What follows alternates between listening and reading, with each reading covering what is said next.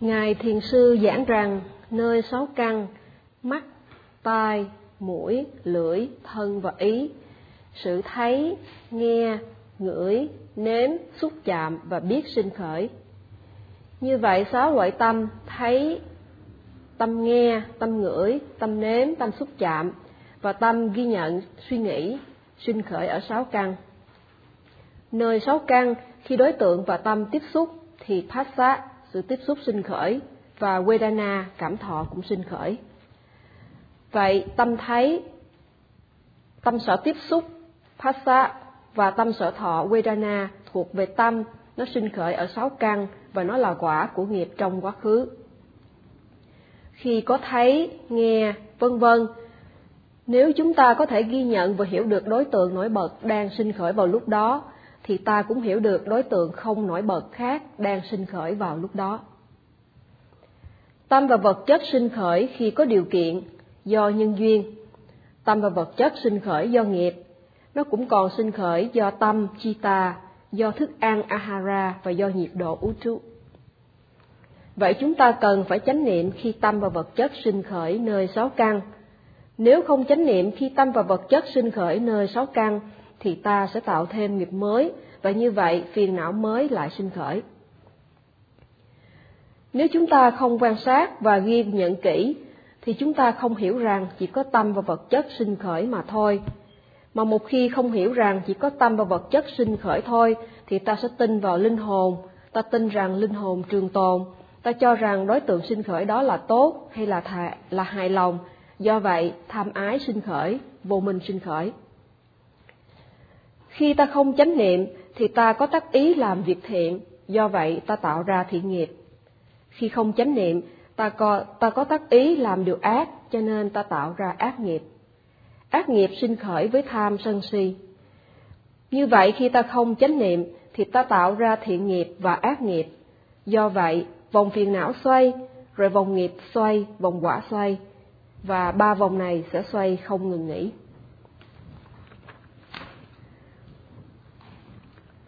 Ngài đã giảng rằng nơi sáu căn, các dòng nước như phiền não, tham ái, vân vân sinh khởi khi ta không có chánh niệm. Như vậy, chúng ta cần phải cắt đứt dòng phiền não này, chúng ta cần phải chặn đứng các dòng nước này càng sớm càng tốt. Và hôm qua Ngài đã giảng rằng đạo sĩ Achita, người đã đắc tất cả các tầng thiền thuộc tục thế, nhưng vẫn không biết cách làm thế nào để yếu đi dòng nước, làm thế nào để ngưng đi những dòng nước không ngừng trôi chảy. Và người này đã đến hỏi Đức Phật hai câu hỏi này. Và hôm nay Ngài sẽ giảng về đề tài này. Ngài nói rằng có những dòng nước đang chảy, đó là dòng tham ái, Tanha Sota, khi ta tham, khi ta thích những đối tượng hài lòng.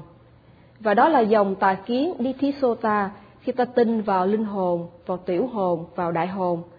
Đó là dòng phiền não Kilisa Sota, khi ta không thích, khi ta sân hận, khi ta thù hận. Hay khi người khác gặp nhiều thuận lợi may mắn thì ta đố kỵ, ganh tị, ích kỷ. Hay khi ta ngã mạn, tự cao, khi ta phóng dật, hối hận, khi ta không hiểu đúng được tâm và vật chất nên ta có hoài nghi, hay khi ta không có sự xấu hổ và ghê sợ tội lỗi. Và nó cũng là dòng bất thiện, Ducharita Sota. Một khi mà ta không ghê sợ và không xấu hổ tội lỗi, ta có thể giết chúng sinh khác. Khi ta ganh tị, ta cũng có thể giết chúng sinh khác. Khi ta tham lam, ta có thể tà dâm, dối lừa, nói lời thô lỗ cục cằn làm tan vỡ tình bạn, nói nhảm nhí, nói dối hay cướp của vân vân. Và nó cũng là dòng vô minh Avijja Sota. Khi mà ta không hiểu được nhân quả, thì ta không tin vào nghiệp và ta sẽ làm nhiều điều bất thiện qua thân khẩu ý, tự làm cho mình đau khổ. Người đời thường thích hạnh phúc ngũ dục, đề cao hạnh phúc ngũ dục. Do vậy họ luôn tìm kiếm những cái gì đẹp đẽ. Khi thấy những cái gì đẹp thì họ tham, họ thích. Khi thấy những cái gì không đẹp thì nổi sân, có khi lại mê mờ vô minh. Vì cho rằng có con người, có nam, có nữ, cho nên tham ái sinh khởi nơi đề mục.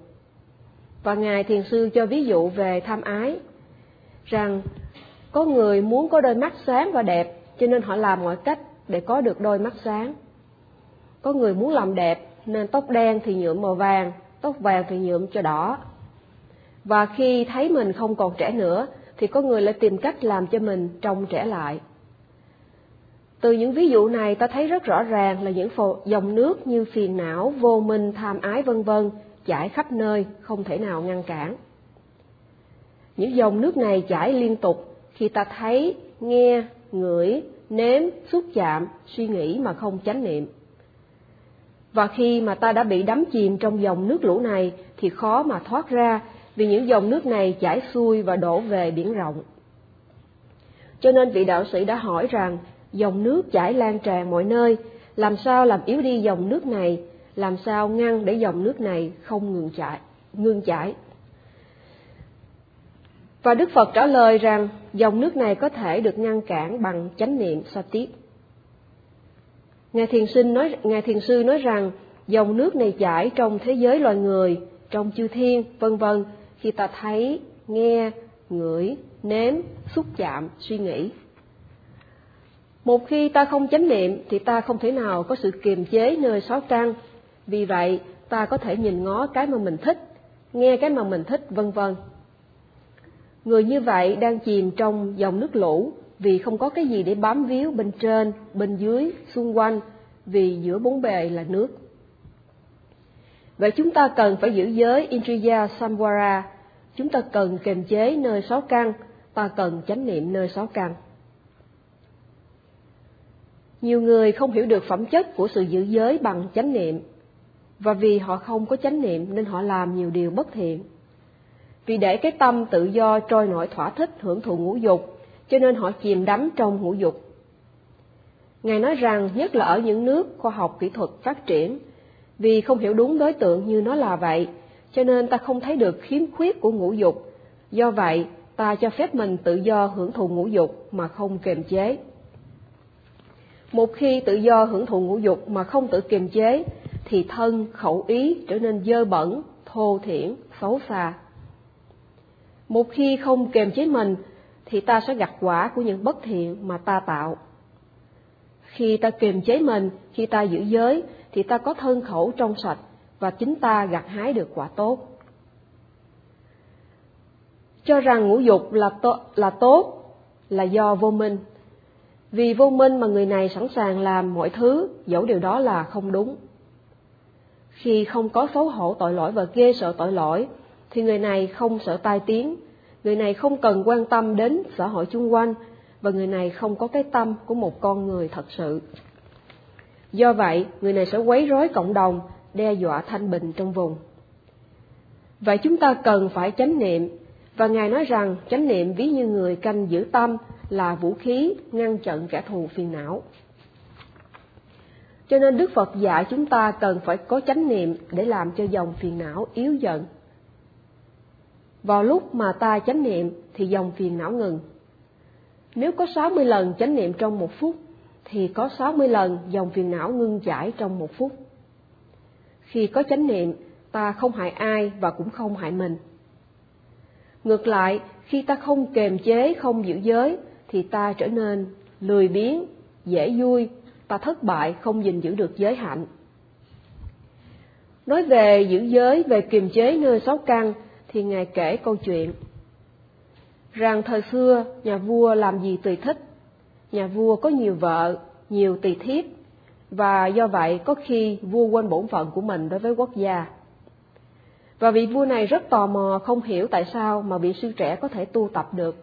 Do vậy nên nhà vua hỏi, sư tu lúc còn trẻ, tuổi trẻ là để vui hưởng hạnh phúc ngũ dục, tuổi trẻ có nhiều tham ái, làm sao mà sư có thể kềm lòng? Và vị sư trẻ này trả lời, với người phụ nữ lớn tuổi, tôi coi như mẹ, với người phụ nữ nhỏ tuổi, tôi coi như chị, em gái trong nhà. Vua cũng không hài lòng và nói rằng, dầu có cho rằng họ là quyến thuộc máu mủ, nhưng tham ái vẫn sinh khởi. Sư trả lời, khi nhìn một người, tôi không nhìn tổng thể. Tôi chỉ thấy chỉ ghi nhận từng phần, như là tóc, da, răng, móng, vân vân. Ví như cái xe khi nhìn tổng thể thì ta có cảm giác là nó đẹp nên ta thích, nhưng khi nhìn từng bộ phận rời của xe như là bánh xe, vỏ xe vân vân thì ta không còn thích nữa. Nhưng nhà vua cũng không hài lòng, cho rằng dầu có quán tưởng như vậy thì tham ái vẫn còn sinh khởi. Và vị sư trả lời, khi thấy đối tượng gì, nhất là người khác giới, tôi thực hành chánh niệm. Và vua rất hài lòng nói rằng, nếu như trẫm không chánh niệm, nếu trẫm nhìn ngó đó đây, thì, đi, thì khi đi qua cung của hoàng hậu hay tỳ thiếp, thì trẫm sẽ không kềm lòng, trẫm sẽ quên hết mọi thứ.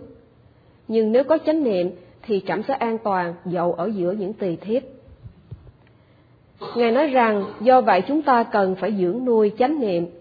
Nhờ chánh niệm mà dòng nước tham ái, phiền não vân vân ngừng. Chánh niệm rất thiết yếu trong cuộc đời, ta không thể sống an lạc nếu không có chánh niệm. Chúng ta cần phải chánh niệm trong từng mỗi sát na, chúng ta cần phải kềm chế nơi sáu căn. Nếu như thiền sinh nhìn ngó đó đây, nghe ngóng điều này điều nọ, thì vô minh, thiếu chánh niệm, phóng dật sinh khởi, do đó bất thiện sinh khởi. Thiền sinh cần phải có sự xấu hổ tội lỗi và ghê sợ tội lỗi mỗi khi thất niệm, mỗi khi không ghi nhận kịp thời đề mục. Nếu không có xấu hổ tội lỗi và ghê sợ tội lỗi, thì chánh niệm sẽ không thể nào sinh khởi được, và do vậy người này sẽ chìm trong dòng nước lũ. Và Ngài cho ví dụ, Ngài ví thiền sinh như người lái xe. Khi lái xe, ta phải lái đúng len, ta phải tuân theo luật giao thông, không thể nào chạy quá tốc độ, để khỏi bị tai nạn, khỏi bị phạt. Và khi xe đến đèn vàng thì ta phải thắng, khi đến đèn đỏ thì ta phải ngừng. Nếu vượt đèn đỏ, ta gặp tai nạn. Nếu không tuân theo luật, nếu làm lỗi, thì tự mình làm khổ mình và khổ người. Tương tự như vậy, ta cần kềm chế chính mình, dầu mình là dầu mình thuộc về tôn giáo nào. Kềm chế chính mình, ta sẽ không làm lỗi và ta không làm tổn thương cho người khác. Và ta cũng cần phải cẩn thận để không bị người khác làm tổn thương. Ngài nói rằng thân này là lĩnh vực mà những đề mục sinh khởi cần được chánh niệm ghi nhận. Do vậy, khi có phòng, thiền sinh cần chánh niệm ghi nhận tiến trình phòng. Khi có xẹp, thiền sinh cần chánh niệm ghi nhận tiến trình xẹp. Khi ghi nhận phòng xẹp một cách tinh tấn, thì dòng phiền não sẽ ngừng. Nếu có chánh niệm, tham ái không sinh khởi, cho nên dòng tham ái ngừng. Nếu có chánh niệm, phiền não không sinh khởi, nên dòng phiền não ngừng. Do vậy, ta không có sân si, ngã mạn, phóng tâm, hối hận, ta không có được sự không xấu hổ hay không ghê sợ tội lỗi. Khi có chánh niệm, thì dòng bất thiện cũng không sinh khởi. Khi có chánh niệm, ta loại trừ tà kiến về linh hồn, cho nên dòng vô minh cũng không sinh khởi. Nơi mỗi cá nhân là lĩnh vực mà ta cần quan sát với chánh niệm. Do vậy, chúng ta cần phải hết sức chánh niệm. Khi hiểu được giá trị tu tập này là để làm ngưng dòng nước lũ, thì ta sẽ quyết tâm tu tập để ngăn dòng nước lũ. Ta sẽ quyết tâm chánh niệm để ngăn dòng nước lũ. Và khi thiền sinh tu tập như được chỉ dẫn, thì thiền sinh sẽ hiểu rõ ràng những điều này qua pháp hành của mình. Và Ngài sẽ giảng thêm đề tài này vào ngày mai. Sa du sa du sa du